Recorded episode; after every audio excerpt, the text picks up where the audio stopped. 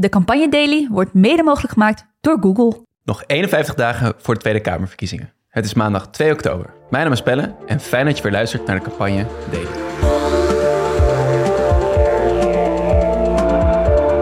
Was dit het definitieve einde van 50 plus, Alex? Ik hoop het.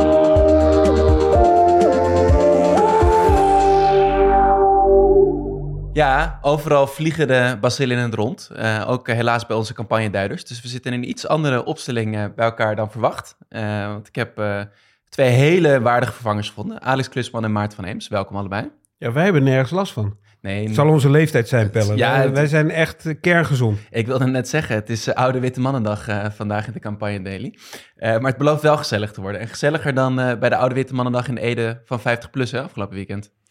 Nou en of, ja, ik moest nog zes jaar voordat ik me echt vertegenwoordigd uh, wist in de Tweede Kamer. En uh, ja, het lijkt erop dat dat nu nooit meer gaat gebeuren. Nee, want even ter context, uh, 50PLUS had hun partijcongres in Ede, maar dat was eigenlijk vanaf begin af aan één grote ruzie.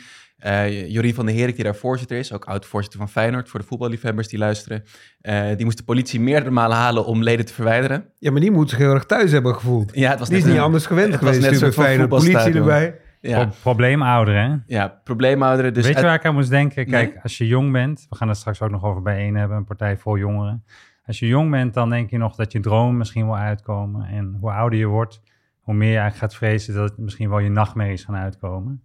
En ik denk dat heel veel mensen uh, die 50 plus een warm hart toedroegen, in die realiteit leeft afgelopen zaterdag. Ja, het was chaos. Eindstand was dat ze uiteindelijk geen partijprogramma hebben gepresenteerd, geen lijsttrekker hebben uh, kunnen presenteren. Dus was dit het definitieve einde van 50 plus, Alex? Ik hoop het.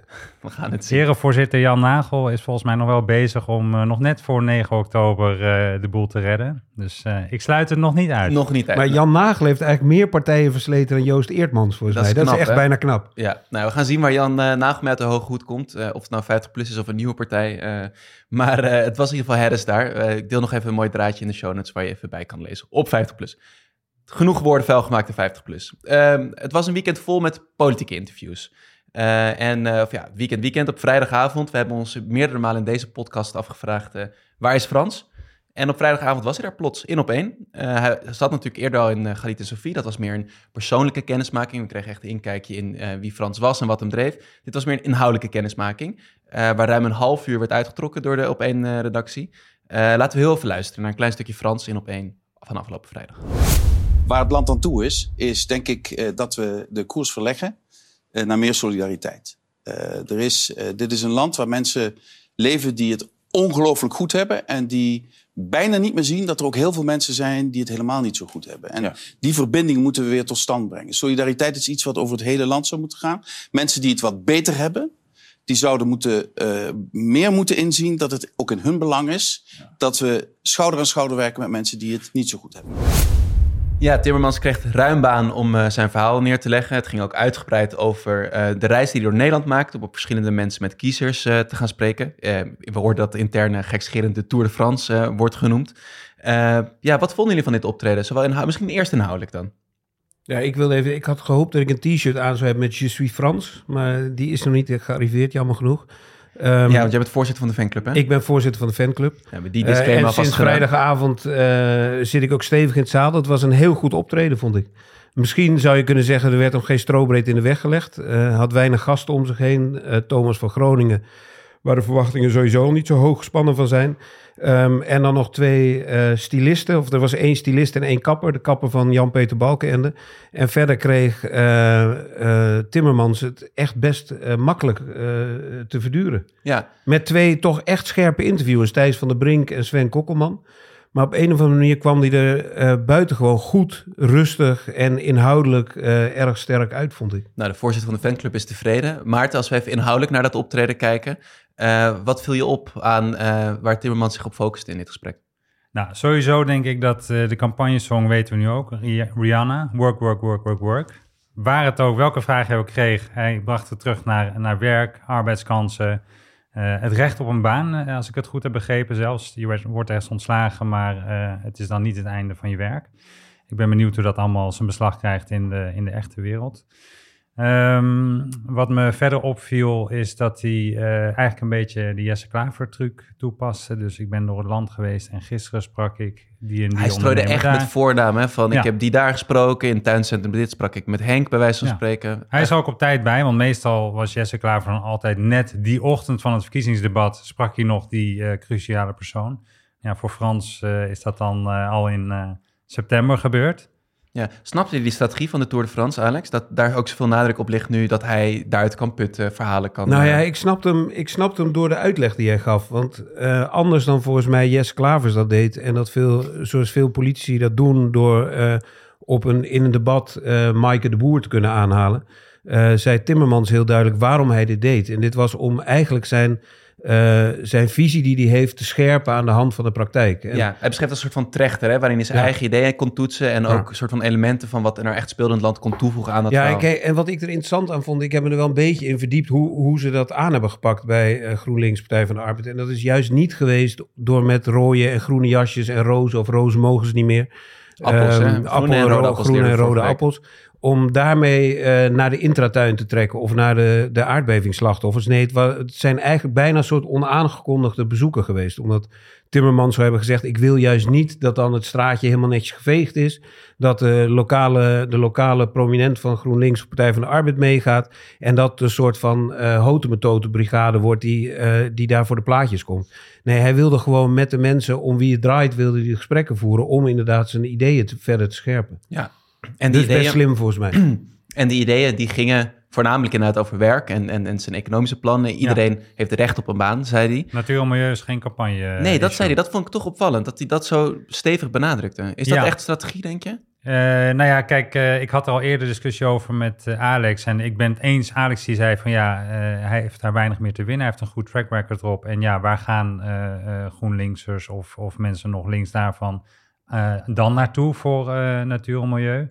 Ben ik het mee eens. Het enige is, ik zou het ze ook niet zo invrijven op in een goed bekeken talkshow bij een van je eerste optredens. Het is op een bepaalde manier shop talk. Hoe gaan wij de- deze eh, campagne in? En er Mhm. wordt ook enorm naar gevraagd. En het is ook fijn voor ons, want wij kunnen het erover hebben. Maar ik zou het als kandidaat eigenlijk proberen zoveel mogelijk te vermijden. Om je te laten verleiden eigenlijk tot zo'n inkijkje geven in je verkiezingsstrategie. Ja, want we zagen er duidelijk ook op die vraag vervolgens die hij kreeg over klimaat. eh draaide hij het eigenlijk meteen weer gelijk... naar werk. Ja. Meteen weer wat dat dan economisch oplevert als we snel die omslag maken. Ja, dus dat was, dat was interessant om te zien dat hij dat ook zo snel toepaste. Je zou ook kunnen zeggen, nou, je zegt waar moeten ze dan naartoe op klimaat? Oké, maar als het gaat over economie en banen en bestaanszekerheid, dan staan de kranten en, en de partijprogramma's daar vol van. Dus heeft, denk je, Alex Frans Timmermans op dat punt wel een onderscheidend verhaal? Het kan ook een risico zijn. Dat je op het speelveld begeeft waar bijvoorbeeld iedereen dat associeert met omzicht. Ja, maar dat is het speelveld waar nog, waar nog zetels te halen zijn. Er zijn op eh, klimaat niet zo heel veel zetels meer te halen, vermoed ik. Dus ik vermoed precies wat Maarten net zei, dat daar, dat daar je winst niet meer te halen valt. Je winst valt te halen in de middengroepen en misschien net onder de middengroepen. Eh, door daar juist op dat werkissue te zitten. En dat zag, ik vond het, je zag het in de uitzending ook, dat er zaten twee ondernemers, ik benoemde ze nou net even, een styliste en een, eh, een kapper. En die waren best sceptisch over de plannen van hem. En dat hij zei van, ik vind dat je werk moet garanderen.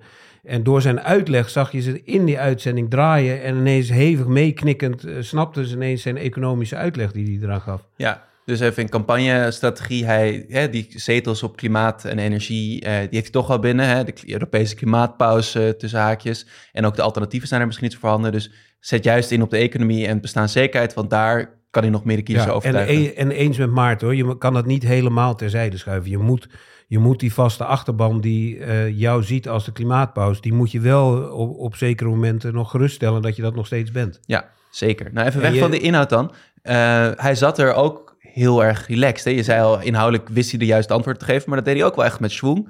Uh, het ging ook even over het imago van politici. Nou, dat is wel eens een uh, Achilleshiel geweest bij Frans Timmermans. Een enorme ego, uh, daar is veel over geschreven en gedaan. Um, hij antwoordde het zo over toen het ging over hoe hij zich kleedde. Ik heb geleerd voor mezelf, maar dat is heel persoonlijk. Ik kan het beste presteren, zeker op tv, als ik op mijn gemak ben. En dat is het allerbelangrijkste. En op mijn gemak ben ik als ik me kleed. Want ik heb jarenlang gedaan wat moest. Tas nee, ja. en pak. En, en ik was nooit echt op mijn gemak. Als en toen ik heb bent. besloten, ik ga niet meer. Ik ga zoveel mogelijk als moet doe ik een das om, anders niet. Ik doe jasjes en geen pakken meer. En ik voelde me op mijn gemak. Ja, en maar dat heeft me ook... echt geholpen. Ja, een politicus die op zijn gemak is. Dat zag je ook wel terug, hè, Maarten, in het interview. Ja, ik vond het behoorlijk. Ik zou eh, eh, ook niet helemaal gerust in de debatten zijn als ik eh, me in een aantal van zijn tegenstanders verplaats, die misschien minder ervaring hebben met zulke optredens. Ik had wel het idee dat hij ehm, ja, niet eh, hoeft op te zien tegen de confrontaties met eh, andere premierskandidaten. Nee. En de voorzitter van Nee, de en ik fanclub? vond, nou ja, kijk, dat, dat ben ik het helemaal mee eens. Ik denk dat op, op debattechniek en op inhoud is hij bijna onverslaanbaar. Ehm, maar zijn Achilleshiel zit, en dat benoemde Kokkelman en, eh, Thijs van Brink. en Thijs van der Brink ook, zit op die van verbetenheid van hem. En eh, eh, op die verbetenheid en slecht tegen zijn verlies kunnen, dat proberen ze ook. Ze proberen hem daartoe toe te verleiden om, om weer verbeterd te worden. En hij liet zich heel even verleiden door Omer Roon, eh, Ronald Plasterk nog eventjes een, een tikkie na te geven.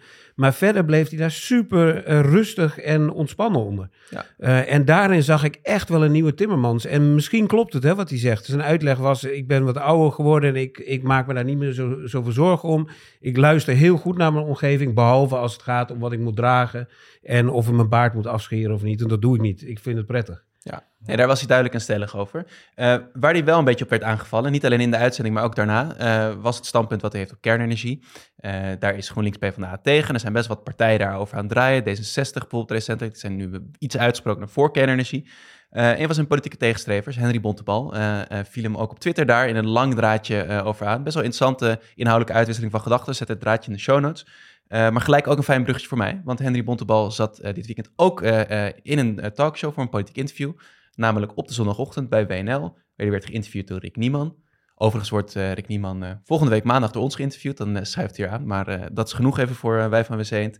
Maar ja, was een interessant interview. Laten we heel een kort fragment van Henry laten horen. Dat artikel begint met opmerkingen van u dat u zei: Ik ben toch terughoudend als het gaat om het aanpakken van omzicht. Ja, moet u ook de laatste alinea erbij. eh, De allerlaatste alinea, dat er ook een profeet van zijn berg af moet komen. Bedoelt u dat? nou ja, er staat ook iets. Hè, dus, eh, het, het, het, het sluit wat optimistischer volgens mij. Ah, de allerlaatste. Ja. Henry Bontebal eh, en zijn strijdkreet: kies voor het origineel. exact. Dat bedoelt u. Ja, we hebben het al eerder besproken, die ongemakkelijke relatie van Henry Bontebal met het wel of niet aanvallen van omzicht. Eh, maar ja, dat, dat du- durft hij steeds een beetje meer te doen. Maar even over dat laatste. Eh, stem op Henry, want stem op het originele eh christendemocratische geluid. Kwam dat naar voren, vonden jullie in dit interview? Nou, ik vond het een heel origineel verhaal wat hij hield. Maar ik vond het nou niet per se passen bij het CDA. Het CDA stuurt vandaag, eh, of nou eerder al, maar vandaag gaat Wopke Hoekstra zich eh, verdedigen in het Europees Parlement dat eh, klimaat bij hem echt in goede handen is. Ja, Wopke Hoekstra is genomineerd vanuit Nederland om eurocommissaris te worden. Moet even op gesprek bij het parlement komen. Ja, en dat wordt onder andere moeilijk omdat Hoekstra volgens mij de afgelopen jaren en het CDA met hem heeft laten zien dat klimaat helemaal niet zozeer bovenaan staat in hun prioriteitenlijstje. Dat lijkt bij Bontebal heel anders. Eh, vliegt niet meer sinds 2006, eh, houdt zich ehm, al eh, volgens mij twee decennia bezig met verduurzaming. Dus ik vond dat eh, heel verfrissend. Ja, Ja, en je zou denken dat Rutte een fout heeft gemaakt. Dat hij de verkeerde man naar Brussel heeft gestuurd. Want het had Bontebal moeten zijn. Hij zit niet alleen op een heel progressief klimaatbeleid... maar ook nog eens op een heel eh, nauw samenwerken in Europa. Dus ik vond het buitengewoon een interessant interview. Ik ben inmiddels ook lid van de fanclub Henry Bontebal geworden. Jezus, je krijgt het druk Ehm, mee. ja, dus ik krijg er heel druk mee. Maar het was echt een waanzinnig goed interview. En dit, kijk, dit fragment dat we laten horen... vind ik niet, eh, niet passen bij wat, we, wat ik zou willen zeggen. Want ik vind dat hij wel degelijk om zich durft aan te vallen. Er wordt hier gezegd, ja, de heilige kan je niet aanvallen. En hij doet dat wel. Hij zegt juist met dat Europese beleid dat ik nastreef... en met eh, een progressief eh, klimaatbeleid... ben ik echt heel anders dan, eh, dan, het, dan het waarschijnlijke programma van Omzicht... en zeker ook dan eh, BBB. Ja, dus hij zoekt inhoudelijk, zeg je dan Hij zoekt inhoudelijk contrast, echt... toch? Ja, ja. Ja, En op Dus- zich ook in, op eh, politieke stijlen. Want hij ging ook eh, eigenlijk nog, nog langer dan op de inhoud ging hij in op eh, dat het van waarde is om vanuit de Kamer kritiek te leveren. Maar dat het ook uiteindelijk meer moet zijn dan dat als je dingen echt wil veranderen. En dat was een behoorlijk harde sneer naar omzicht. Enige is natuurlijk wel dat omzicht nu nadrukkelijk wel hengelt naar de macht. Dus ja, dat is niet iets waar eh, Bontebal nog heel veel mee kan scoren. Maar hij, hij deelde het toch wel uit inderdaad. Dat Ja. viel me ook op. hij deelde niet alleen aan omschuit, hè Alex? Er zat ook wel een sneertje naar eh, voormalig partijleider Hoekstra in. Ja, nou een sneertje. Ik zou zeggen, hij gooide hem voor de bus. Ja, Hij gooide Hoekstra voor de bus en, eh, en, en he- hees eh, Jan-Peter Balkenende op het, eh, op het zadel. ja Hoekstra. Want er werd niet- gevraagd, ja. er werd gevraagd eh, vond u het niet raar dat eh, Hoekstra niet op het grote congres was waar u acceptance speech gaf? Toen zei hij, ja, ik weet ook eigenlijk niet waarom hij er was. Ja, was Waarom er niet was. was en, en vervolgens maakte hij een hele slimme draai. Ze, werd bleef, ze bleef het vragen aan hem. Hij zei, ja, ik weet het niet. Ik zal het gaan uitzoeken. Ik weet niet waarom hij niet was. Maar ik was wel heel blij dat Jan-Peter Balkenende er was. En die is niet zo heel... Ik weet, hij is heel spaarzaam met het geven van interviews. Maar ik was heel blij dat hij meerdere keren eh, heeft gereageerd... en gezegd dat hij toch bij mij het originele, P- het originele CDA-geluid hoort. Ja, dat was een opmerkelijk moment. En sowieso is het opmerkelijk dat eh, Jan-Peter Balken echt nadrukkelijk naar voren wordt geschoven bij het CDA deze campagne. Ja, en wat, kijk, wat ik verfrissend vind bij Bontebal is dat hij niet. Het, het lijkt alsof hij niet op zoek is naar one-liners. Hij, hij neemt de tijd om te formuleren. Hij neemt de tijd om te zeggen dat hij net wat meer tijd nodig heeft om dieper op de materie in te gaan. Het is, het is een heel boeiend de koers die hij kiest hiervoor, vind ik. Hij zei ook dat hij voorbij de komende verkiezingen kijkt. Hè? Dat hij zich voor langer nu eh, vastlegt. En eh, dus inderdaad, alles hoeft niet gerepareerd te zijn voor 22 22 november. Ja. Ik denk overigens wel dat hij nog meer gaat repareren voor eh, de komende verkiezingen dan nu eigenlijk eh, het beeld is wat naar voren komt uit de peilingen. Ja, ik verwacht dus een- dat hij nog best wel eens wat beter kan doen dan veel mensen nu denken. Maar het is Kleine echt, eh, voorspelling was dat van, tot slot eh, van Maarten. Eh, misschien nog even kort één luistertrip hierover. Eh Bob Hoekstra eh, was onderwerp van een aflevering van Haagse Zaken. Die heb je ook met veel interesse geluisterd, Maarten? Zeker, het was eh, veel speculatie, maar wel veel geïnformeerde speculatie over waarom het nu Hoekstra is die naar eh, Brussel gaat en vandaag ze moet verdedigen in plaats van Sigrid Kaag. Ja, dus luister zeker die podcast terug van NRC, Haagse Zaken, in je podcast-app. Dan heb ik nog wel een volgtip ook. Ja? Ook die uitzending van WNL op zondag zat Danny Mekic samen met een eh, hoogleraar eh, sociale media, Sanne Kruikenmeijer. Ehm, en daarin zag je ook, ik moet opschieten, zie ik eh, pellen. Daarin zag je ook dat Bontebal open staat voor, voor, voor, andere, voor andere inzichten. Het ging over het gebruik van AI in verkiezingscampagnes. Bontebal had daar een standpunt over, over anonieme accounts. En eh, Danny Mekic geeft een heel goed, eh, heel goed eh, weer, weerwoord waarom het niet anonieme accounts zijn die gevaarlijk zijn, maar juist eh, accounts van bekende mensen. Dus Danny Mekic echt iemand om te volgen. Volgtip.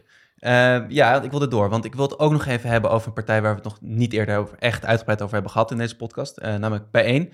Eh, die hadden afgelopen weekend hun partijcongres. Zouden kunnen zeggen van Bo- Bob Hoekstra, de ene consultant naar de andere consultant, want niet alleen werd het vastgesteld op het congres dat ze mee gaan doen aan de Tweede Kamerverkiezingen, dat was nog even de vraag, maar ook hun nieuwe lijsttrekker werd officieel bekrachtigd, namelijk Edson Of, eh, consultant en eh werkzaam bij een adviesbureau in Rotterdam, Eh, ook onderdeel van het eh, bijeenbestuur. Ja, en ook deelra- deelwijkraadslid ja, in dus ook politiek actief al voor bijeen. Die werd aan de partij, nou niet voorgesteld, maar in ieder geval bekrachtigd als lijsttrekker. Maar ja, er ging best wel veel vooraf aan dit partijcongres. En lang was het überhaupt de vraag of ze mee zouden doen bijeen. Midden juli splitsten twee raadsleden in Amsterdam zich af. om veel onvrede over de interne cultuur daar. Hadden het over een sociaal onveilige partij. Eh, niet veel later kondigde Savannah Simons mede naar aanleiding, het was een soort van de druppel, zei ze, eh, die afsplitsing aan, dat zij zich niet eh, herkiesbaar zou stellen als lijsttrekker voor Bijeen. En eigenlijk daarmee kwam de vraag op tafel te leggen, gaat Bijeen überhaupt nog wel meedoen op 22 november? Misschien allereerst even dat besluit van Savannah Simons. Dat was wel een grote aderlating voor Bijeen, hè? voor zo'n beginnende partij als je boegbeeld ermee ophoudt. Totaal. Kijk, eh, het is heel sympathiek van Sylvana dat ze op zoek ging naar verbindende partijnamen. Maar in mijn ogen was het altijd de lijst Sylvana Simons. Ik denk dat Sylvana een naamsbekendheid van 100% heeft in Nederland. En het, zal, het kost haar al nodige moeite om in de Kamer te komen met één zetel. Je deed daar twee verkiezingen over. deed daar twee verkiezingen over. Eh, ik wens Edson Of het allerbeste, maar het lijkt me een hele moeilijke eh, campagne die nu voor hem ligt. Ja, en gaat, gaat Nederland Savannah Simons ook wel missen? Want ze heeft toch, vind ik denk ik, als, als één pitter, afgelopen periode van twee jaar, ongelooflijk veel, ja, in ieder geval in het debat ook op twee gebracht en ook wel concrete resultaten geboekt, Alex. Ja, ja, zeker. Ik denk dat niet iedereen in Nederland gaat Sylvana Simons eh, missen. Dat was natuurlijk haar kracht, dat ze ook heel veel mensen tegen in het eh, harnas, eh, tegen zich in het harnas joeg. Eh, maar ik denk dat een aantal echt belangrijke thema's, in ieder geval in mijn ogen belangrijke thema's, eh, het minder eh, goed eh, gaan hebben nu Sylvana Simons er niet meer is. Ja, eigenhandig hè, kreeg ze die draai bij Rutte, ook bij Caroline van der Plas, op, het, op de excuses hè, voor ons slavernijverleden teweeg. eh, echt op haar konto, dus eh het heeft zeker wat teweeg gebracht. Eh, ja, mooi interview met Sylvana in Volkskrant Magazine. Eh zag ik ook in de show notes zitten van 11 augustus. Eh, stond dat in de krant. Gaat heel erg over, eigenlijk precies over die periode waarin ze eerst wordt geïnterviewd. Toen het nieuws, het uitslag nog niet bekend was en daarna wel. En daarop reflecteert. Eh, maar ja, B1 gaat verder. Ja, Eh, en misschien als je echt de, de, de achtergrond van B1 wil, eh, wil, wil doorgronden, moet je het stuk van Anja Meulenbelt Ja. lezen. In Jacobin heet dat volgens mij een blog, zullen we in de show notes zetten. Maar daarin geeft ze heel duidelijk weer die machtsstrijd, de, de strijd om de idealen, de, de moeizaamheid van een activistenclub naar een politieke club krijgen. Ja, Anja Meulenbelt is bijeener van het eerste uur. Ja. ja, schetst heel erg goed daar dat, ja, eigenlijk conflict of in ieder geval ook de moeite in het, hoe je idealisme en activisme vertaalt naar politiek, waar je ook concreet soms keuzes moet maken. Nou, dan maken we even het rijtje af met een derde leestip. Dan zou ik zeggen, lees ook eventjes de afscheidsbrief van de scheidend voorzitter Rebecca Timmer, Timmer. Of Timmermans. Timmer. Nee, Timmer. Geen naamgenoot dus, eh, die in haar afscheidsbrief eh, allerlei dingen zegt waar ik mijn vraagtekens heb, maar ook Lenin eh instemmend quote. Ehm, dan zie je ook alweer in mijn ogen een aantal dingen die misschien nog niet helemaal op orde zijn bij deze partij. Want jij bent geen fan van Lenin. Nee, alles op de keper beschouwd was het denk ik geen zegen voor de mensheid. Nou, laten we Lenin even daarvoor wat het is. Eh, ze hadden een partijcongres. eh, best moeilijk na zo'n roerige periode. Waar de Eh, pers niet welkom was. Nee, pers was alleen voor de laatste 15 minuten welkom. Maar we begrepen van mensen eh, die er waren dat eh, de sfeer onwijs goed was. Eh, ja, dat maar dat, is, dat is natuurlijk de hele reden dat de pers erbij aanwezig moet zijn. Dat de pers kan be- bepalen of de sfeer goed is of niet. Zeker, zeker. Maar ik hoor van meerdere kanten van mensen die daar actief zijn... dat eh stemming echt wel richting deze campagne positief is, optimistisch is. eh, dat leden zin hebben om in die campagnemodus te gaan... en ook echt te kijken of ze die zetel kunnen gaan behouden in de Tweede Kamer. Nou, dat kan- wordt hard werken. dat dus wordt het hard is werken. goed dat de sfeer eh, in ieder geval in orde is. Ja, en Ja. Ik, ik hoop het heel erg voor bijeen, hè, dat ze die zetel kunnen behouden. Maar als ik naar de kandidatenlijst kijk en zie dat daar helemaal niemand meer van, vanuit Amsterdam op de lijst staat. In ieder geval niet op de hoogste toch plekken. niet op de, in ieder geval niet bij de eerste zes. ehm, dan maak ik me wel een beetje zorgen om de interne eh, geslotenheid. Ja, want even kort dan nog één kort campagneadvies voor eh bijeen en de nieuwe lijsttrekker Edson Of. Wat zou je ze adviseren, Alex? Nee, dat weet ik niet. Nee, echt niet. Ik zou het echt niet weten wat je nu zou moeten doen. Misschien zelfs wel, eh, ik, misschien had ik eerder geadviseerd om niet aan de verkiezingen mee te doen.